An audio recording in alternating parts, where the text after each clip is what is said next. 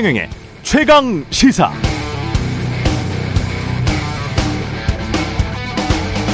젤렌스키가 미국 연방의원이냐? 아, 그가 미국 대통령이냐? 내가 왜 그 사람한테 헌신해야지? 오히려 난 그에게 많은 질문들이 있다. 미국이 이미 준 돈, 그 돈들에 대한 책임은 어디서 찾아야 하나? 러시아와의 전쟁에서 어떻게 이길 것인가? 계획은 있는가?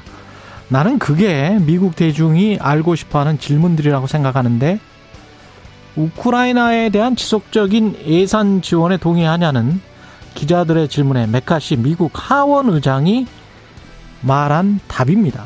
워싱턴 포스트에 나와 있는 걸 제가 번역해서 읽어드렸는데요. 미국 공화당의 현재 분위기가 느껴지죠.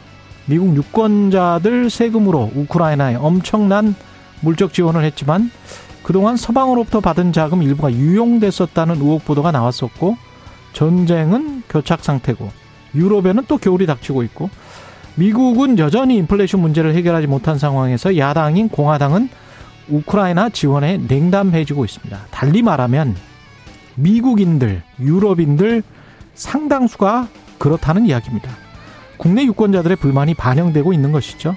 지난 겨울 젤렌스키가 미국 의회에서 연설했을 때와는 격세 지감을 느낍니다. 그러나 한국은 뭐 자유 가치 동맹이니까요. 국제 정세의 미묘한 변화, 각 나라가 각자의 국익을 추구하는 행위 땅에는 개의치 않을 수도 있겠지요. 자유민주주의 이념이 중요하니까 그런가요, 정말? 자유 가치 동맹의 수장격인 미국은 국민의 발언을 저해할 어떠한 법률도 만들 수 없다. 발언을 저해할 어떠한 법률도 만들 수 없다는 문구로 언론 자유를 헌법 제1조 수정헌법 제1조로 보장하고 있습니다. 인간사 자체가 원래 역설, 모순, 위선 천국일 수도 있겠습니다.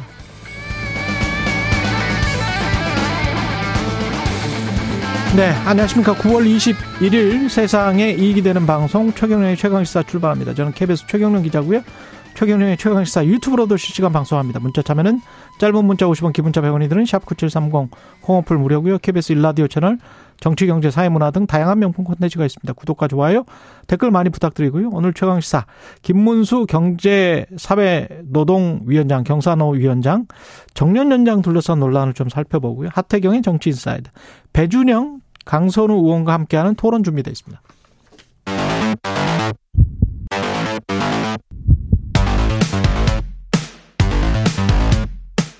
오늘 아침 가장 뜨거운 뉴스 뉴스 언박싱 자 뉴스 unboxing 시작하겠습니다. 민동기 기자 김민하 평론가 나와 있습니다. 안녕하십니까? 안녕하세요. 예, 유엔에서 방금 전에 몇 시간 전에 윤석열 대통령이 기조연설을 했습니다. 오프닝에서 말씀하신 예. 미국하고 유럽 분위기하고는 좀 많이 다른 어떤 연설 예. 내용입니다. 러시아를 상, 상당히 강하게 비판을 했습니다. 아, 윤석열 대통령은 유엔 안보리 상임이사국이 다른 주권 국가를 무력 침공해서 전쟁을 일으키고 전쟁 수행에 필요한 무기와 군수품을 유엔 안보리 결의를 정면으로 위반하는 정권으로부터 지원받는 현실은 자기 모순적이다. 이렇게 음. 비판을 했습니다. 그러니까 북한과 러시아 정상회담에 따른 군사 협력 정황을 들어서 러시아를 강하게 비판을 했다는 그런 해석이 나오고 있고요. 어, 그리고 북한이 러시아에 재래식 무기를 지원하는 대가로 대량 살상 무기 능력 강화에 필요한 정보와 기술을 얻게 된다면 이건 우크라이나뿐만 아니라 한국의 안보와 평화를 직접적으로 겨냥한 도발이 될 것이다. 한국과 동맹 우방국들은 이걸 자시하지 않을 것이다. 예. 이렇게도 경고를 했습니다. 아, 지금 뭐 북한과 러시아의 밀착 흐름을 저지할 한국 정부의 묘안은 뭐 뚜렷하게 제시가 되지 않았습니다만 어, 상당히 러시아를 강하게 비판을 하긴 했거든요. 근데 유엔 안보리를 통한 제재 결의는 현실적으로 좀 어려운 그런 상황이고요. 예. 어, 북한과 러시아 군사 협력을 막을 우리 정부의 외교적 선택지도 좀 냉정히 판단을 했을 때 굉장히 좁아진 그런 상태입니다. 강경 비판을 한 것까지는 괜찮은데 그 이후에 한반도 평화? 달성을 예, 어떻게 예, 달성을 할 것인가 이거에 대해서 상당히 좀 고민을 해볼 필요가 있다는 러시아가 전략적 파트너에서 이제 적으로 거의 적으로 돌변하고 있는 상황에서 그렇습니다. 어떻게 우리는 대처할 것인가? 네. 그 평가할 부분이 있고 우려를 표명할 부분이 있는데요. 일단 예. 평가할 부분은 러시아에 대해서 뭐 할 말을 또 해야죠. 그러니까 음. 러시아는 유엔 안보리 상임이사국 아닙니까? 예. 상임이사국이 유엔이 결의한 이 내용에 대해서 완전히 충돌할 수도 있는 그러한 내용의 어떤 이 행동을 북한하고 같이 한다고 하면은 그건 당연히 거기에 대해서 목소리를 비판을. 내야 되는 것이고 음, 그거 맞습니다. 특히 예. 이제 북한은 우리하고 이제 밀접한 관계가 지금 있는 것이기 때문에 완전히 이제 예, 맞닿아 있는 입장이기 때문에 우리가 또 여기에 대해서는 목소리를 낼 필요가 분명히 있죠. 그래서 그건 음. 맞는데, 그러니까 지금 말씀하신 대로 그럼 앞으로 뭘 해야 되는 것이냐에 대해서는 지금 윤석열 대통령이 힘을 실은 대목, 그러니까 언론이 좀 주목한 대목은 유엔 안보리 개혁에 관련된 거예요. 그러니까 유엔 안보리에 지금 러시아랑 중국이 들어있기 때문에 그게 예를 들면 북한이 어떤 도발을 한다거나 뭔가 이제 나쁜 행동을 할 때 북한이 아니더라도 중국, 러시아의 국익과 맞는 어떤 국가들이 이제 국제사회가 받아들이기 어려운 것들을 했을 때 유엔 안보리가 제재할 수 없는 상황이 계속 이어져지 않았습니까? 피토권이 음. 있기 때문에. 예. 근데 중국은 뭐 이번에 북한, 러시아의 이런 어, 움직임에 대해서 별다른 말을 안 하니까 중국은 그렇다 치더라도 음. 러시아가 여기 들어있는 거는 이거는 어, 말이 안 되는 거 아니냐라는 음. 얘기가 있는 게 사실이에요. 근데 그래서 미국하고 이제 일본 쪽에서 얘기하는 게 뭐냐면 그러면 이제 러시아를 여기서 빼는 게 필요하다는 얘기를 계속 하는 거잖아요. 상임이사국에서. 그렇죠. 근데 빼면 누구를 집어넣는 거냐. 그 2차 대전 이후에 지금 체제잖아요. 이 아, 그렇죠. 유엔 체제라는 것이. 네, 그렇죠. 예. 그래서 지난번에 사실은 G 어, G8에서 러시아를 빼버린 것처럼 음. 유엔 3이 안보리에서도 빼자라는 건데 그럼 누구를 넣어야 되냐 그러면 빼, 네. 빼면 또 넣는 것도 있어야 되지 않습니까? G8은 사실은 유엔과 비교해서는 비공식적인 그렇죠. 것이죠. 예. 그렇죠. 유엔은 완전히 공식적인 기구라서. 그렇죠. 예. 그러니까 누굴 빼 누굴 집어넣어야 될 거 아닙니까? 예. 누구를 집어넣어야 됩니까? 러시아를 빼면? 그러니까 뭐 여- 여러 가지 이야기가 사실 미국에서도 여러 가지 이야기가 나오고 있는 게 여러 나라를 한꺼번에 집어넣는 음. 방안을 생각을 그렇죠. 하고 있더라고요. 그래서 뭐한 15개 정도 거기에 우리나라가 들어가는 건 그렇죠. 우리로서는 굉장히 좋은 방안입니다. 근데 2차 대전 이후에 그 승전국들 중심으로 해서 지금 사실 세계 체제가 그렇게 한 70년 이상 지속돼 왔잖아요. 근데 그거를 지탱하고 있는 러시아와 중국 그리고 다른 나라들 있지 않습니까? 네. 아프리카나 또 유엔은 다수결이잖아요. 맞습니다. 총회에서 결정이 결국은 되는 그렇죠. 거기 때문에 그 아프리카나 남미 국가들은 또 어떻게 생각할지는 모르겠어요. 또 중국의 영향을 받는 국가들이 적지 않습니다. 그렇죠. 그 네. 중에서 또 중국 영향을 받는 국가들이 적지 않기 때문에 이게 뭐 단기간에 미국도 비슷한 생각을 하고 있기는 하지만 단기간에 어떻게 해결될 것 같지는 않습니다. 국제 정치상. 예. 그러니까 지금 이제 네. 같이 목소리를 안보리 개혁이 필요하다고 목소리를 내고 있는 게 이제 미국, 일본이지 않습니까? 그렇죠. 그러면 지금 말씀하신 것처럼 예. 러시아나 중국에 가까운 국가들을 러시아 대신에 넣겠는가? 네, 그런 의문을 지금 제기하는 거죠. 그러면 근데 그 사람들은 그러면 그 러시아나 중국은 가만히 있겠는가?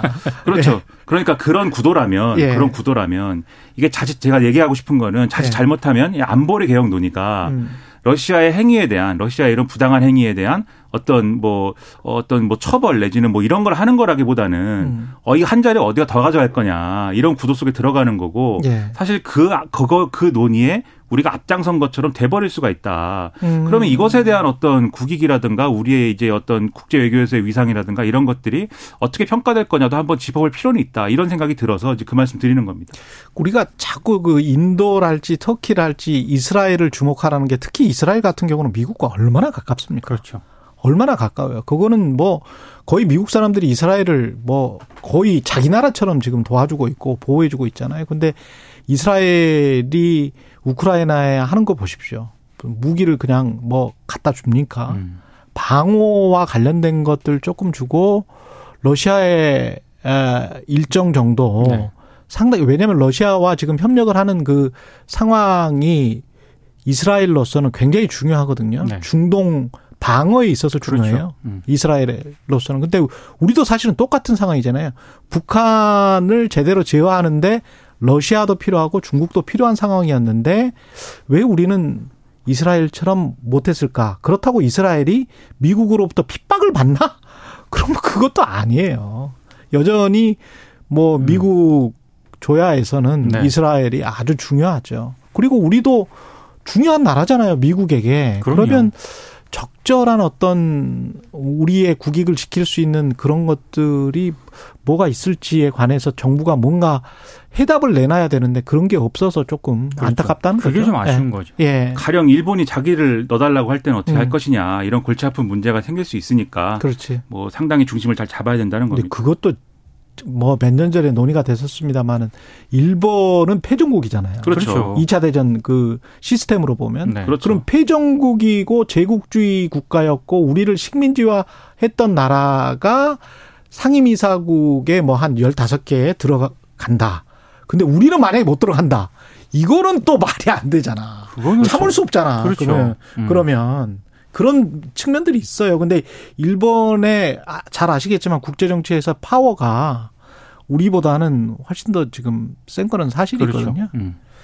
이런 거 저런 거를 좀 많이 생각을 하겠죠. 용산에서도. 예. 오늘 이재명 민주당 대표 체포동의안 어, 표결에 들어갈 것 같습니다. 네. 그죠? 오늘 표결을 네. 하는데요. 어제 이재명 대표가 페이스북에 글을 썼습니다. 명백히 불법 부당한 체포 동의안의 가결은 정치 검찰의 이 검찰의 공작 수사에 날개를 달아줄 것이다.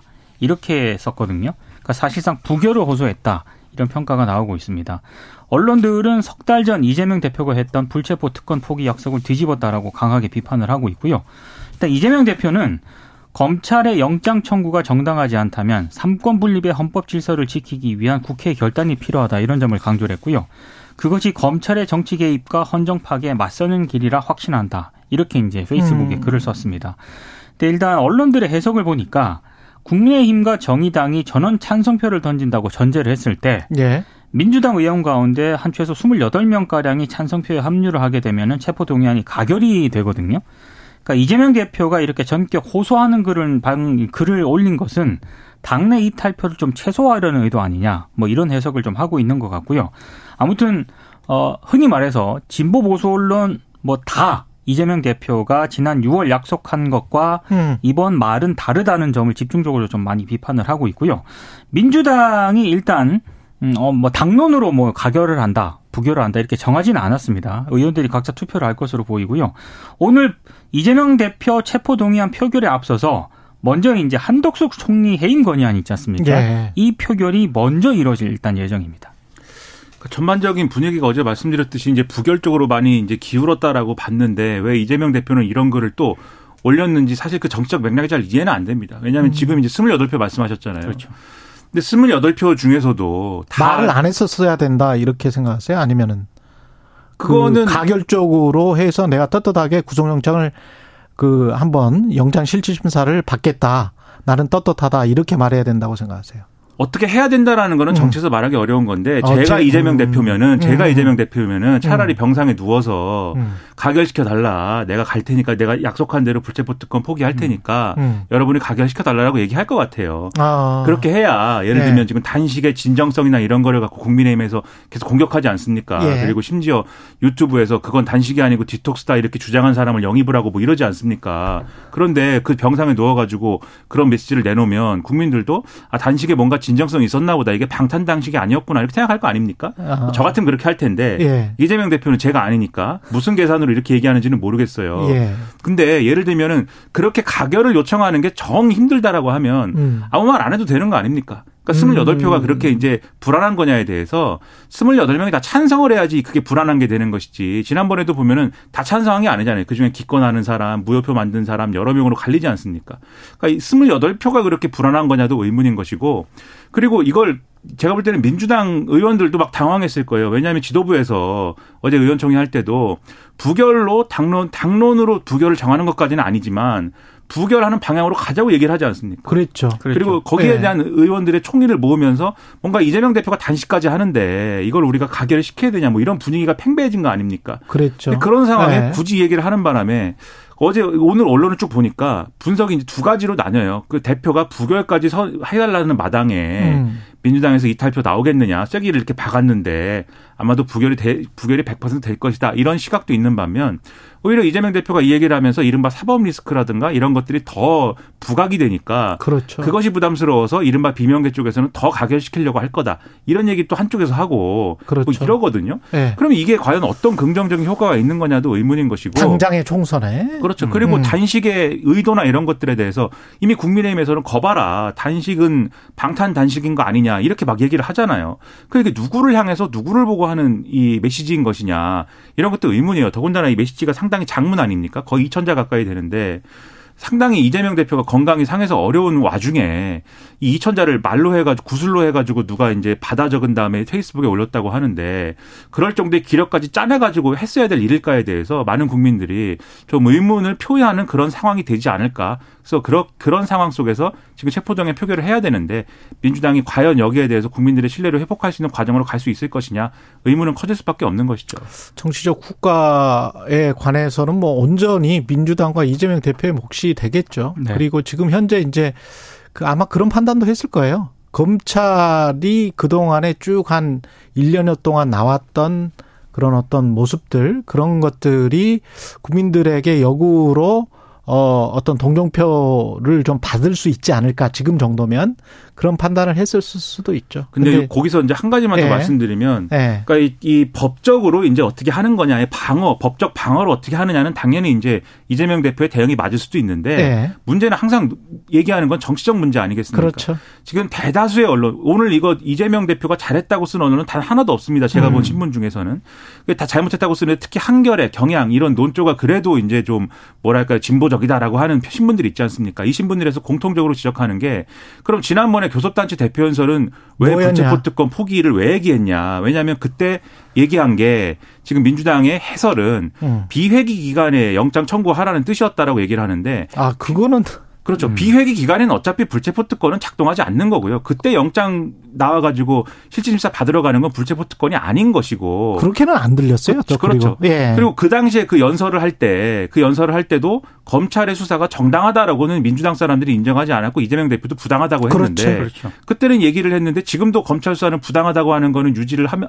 하는 음. 과정이 똑같지만 왜 그때는 불체포 특권을 얘기하고 지금은 얘기를 이 뒤집느냐에 대해서는 설명이 안 된다. 달린 조건, 다른 조건이 뭐냐? 그렇죠. 예. 이 지적을 하고 있기 때문에 이 지적에 대해서 한번 생각해 봐라 민주당 사람들 이런 네. 얘기를 안 할 수 없다는 겁니다. 그리고 이균영 대법원장 후보자 청문회가 종료 오늘 청문 보고서 채택 논의를 한다고 합니다. 어, 근데 일단 예. 야당 쪽에서는 좀 부정적인 기류가 부정적이다. 강한 것 같습니다. 예. 어제 또 새로운 의혹이 하나 제기가 됐는데요. 장녀 있지 않습니까? 예. 장녀가 생활비 지원 명목, 명목으로 예. 해외 송금을 받던 시기에 국내 펀드에 수천만 원을 투자한 것으로 또 확인이 됐습니다. 장녀가 네. 생활비 지원도 받고 이건 또 돈이 남아서 수천만 원을 또 투자하고 그렇습니다. 예. 아, 원래 이제 첼리스트로 알려져 있는데요.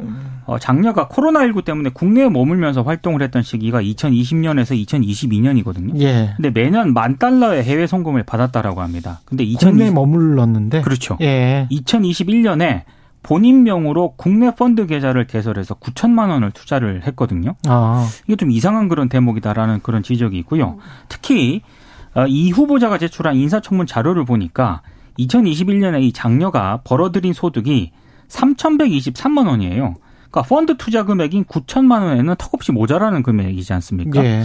이거는 또 뭐냐 이런 의혹이 제기가 되고 있는 그런 대목이고요. 특히 이 민주당 김승남 의원이 제출받은 자료를 보니까 이 장녀가 국내 체류하던 기간에도 이 후보자의 배우자가 이 장녀에게 해외 생활비 명목으로 2020년에 만 달러, 2021년에도 만 달러, 2022년에는 9천 달러 이렇게 송금을 했다는 겁니다. 그러니까 국내에 머물고 있는데도 예. 생활비 명목으로 해외 송금을 통해서 증여를 했다는 건데 이거는 증여세 탈루 아니냐 이런 의혹을 제기를 하고 있는 겁니다. 근데 여기에 대해서 다 잘 몰랐다예요 해명이. 음, 네, 해명이 몰랐답니다. 그러니까 법을 이렇게 모르면 우리는 대- 판사 출. 판사 검사 뭐 이런 분들이 법을 잘할 거라고 생각하는데 음. 일상에서 법을 이렇게 하나도 모르면 어떻게 판결은 하며 대법원장은 어떻게 합니까? 큰 돈이 아닌가 보죠. 본인 입장에서는. 뭐 그럴 수도 있겠는데 근데 아무리 네. 그렇다고 해도 이게 부자들은 저 저의 어떤 그 뭐랄까 생각 속에는 부자들은 더 돈을 네. 더 아끼지 않을까 이런 생각도 있는데 아, 편인, 편견이에요.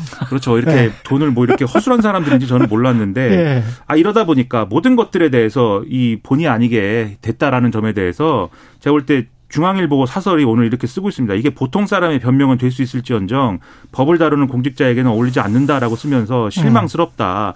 다수 국민의 심정적 동의를 얻을 방안을 임명동의안 표결 전에 찾아라 이렇게 얘기를 하고 있고 동아일보도 사설에서 왜 신고를 제대로 하지 않았는지 등에 대해서 설득력 있는 설명 제시하지 못했다라고 평가를 하면서 청문회가 끝났다고 해서 넘어갈 사안이 아니다라고 지적을 하고 있어요. 검찰이 수사를 하든가 대법원 공직자윤리위원회가 심사를 하든가 이런 게 불가피하다. 그러면 이런 일을 당해야 되는 사람을 대법원장으로 인정할 수가 있는 거냐. 음. 그리고 이런 검증도 없이 왜 추천한 거냐 이거를 이런 의문이 꼬리를 물고 이어질 수밖에 없는 거 아닙니까? 예. 이게 설명이 안 된다라고 하면은 제가 볼 때는 국회에서 과연 임명 동의가 가능하겠는가에 대해서 큰 의문이 지금 남아 있다라는 겁니다. 여기까지 하겠습니다. 뉴스 unboxing 민동기 기자 김민하 평론가였습니다. 고맙습니다. 고맙습니다. 고맙습니다. KBS 라디오 최경영의 최강시사 듣고 계신 지금 시각 7시 40분입니다.